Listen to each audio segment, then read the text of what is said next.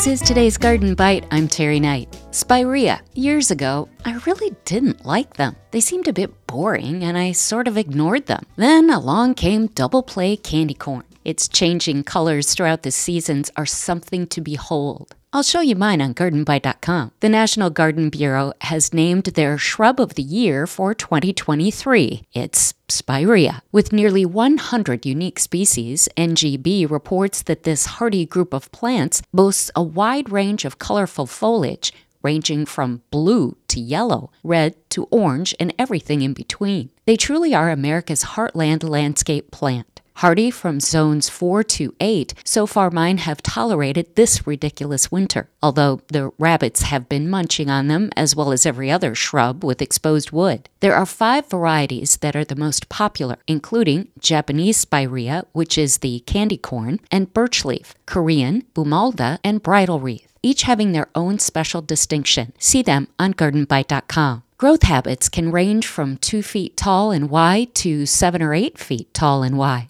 These plants are fast growing and make quick fill ins. They do best in full sun, tolerate poor soil, pollution, drought, heat, and extreme cold. However, they would prefer well drained soil. Spirea are recommended for erosion control and also make great companions when grouped with other shrubs, perennials, and small trees. Their flowers can be used in bouquets. Wow, there really is much more to Spirea. For a sweet little space, take a look at Little Princess on my website. It grows to just 2 feet tall and 3 feet wide and features showy flat topped clusters of bright pink flowers that bloom in early summer. More pics on my website. That's today's Garden Bite. I'm Terry Knight.